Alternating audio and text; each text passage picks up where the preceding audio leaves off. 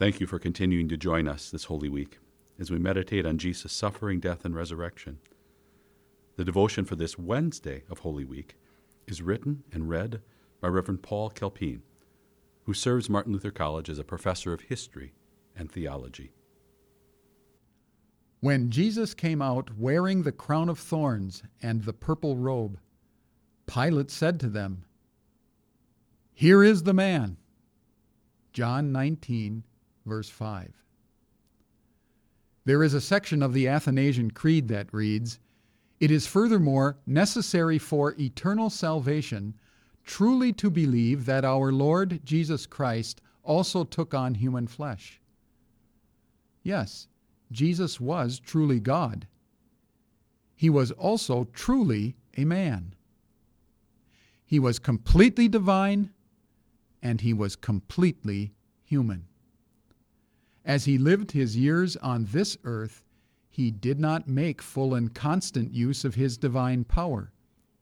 The Apostle Paul explained it this way in his letter to the Philippian congregation.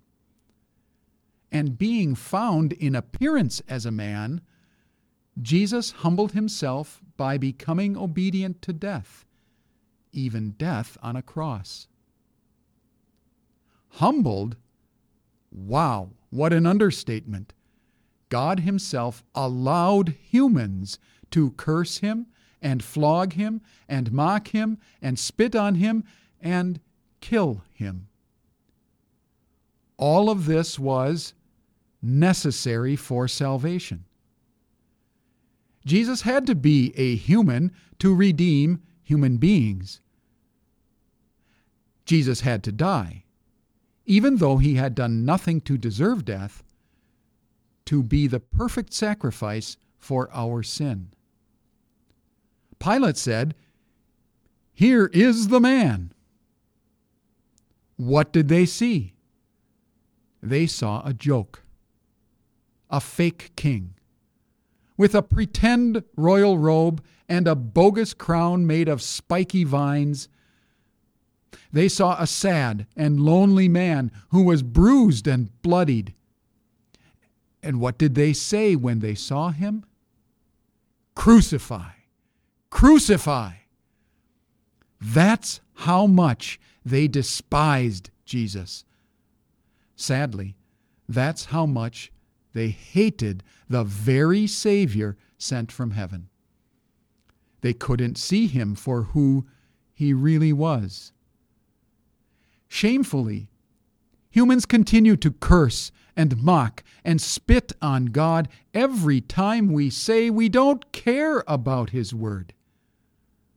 We would rather shape God to our own desires than conform to His will.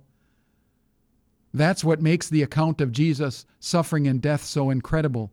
He endured genuine emotional and physical torture in order to bear the punishment that we deserved.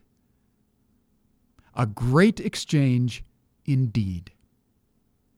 The hymn, O Sacred Head Now Wounded, creates an unforgettable picture of the Holy Week scene.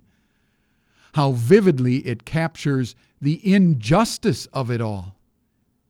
It was the intention of the writer to present the Passion in all its perverse reality, the God man Jesus being abused by His very creation. But these poignant verses are not the account of an excessively sentimental drama. The hymn looks behind and beyond what we see. Hear the expressions of glory despite the gore. Faith grasps the necessity of what happened. Penitent sinners confess that the suffering and the cross were indeed our rightful lot. Then believers implore, But take away my anguish by virtue of your own. And, with the cross in sight, proclaim, Who dies in faith dies well. We pray. Dearest Jesus, we are so very conscious of our own sin and shame. You endured suffering beyond imagination because of us. Forgive us in your mercy and strengthen us to live in faith and love. Amen.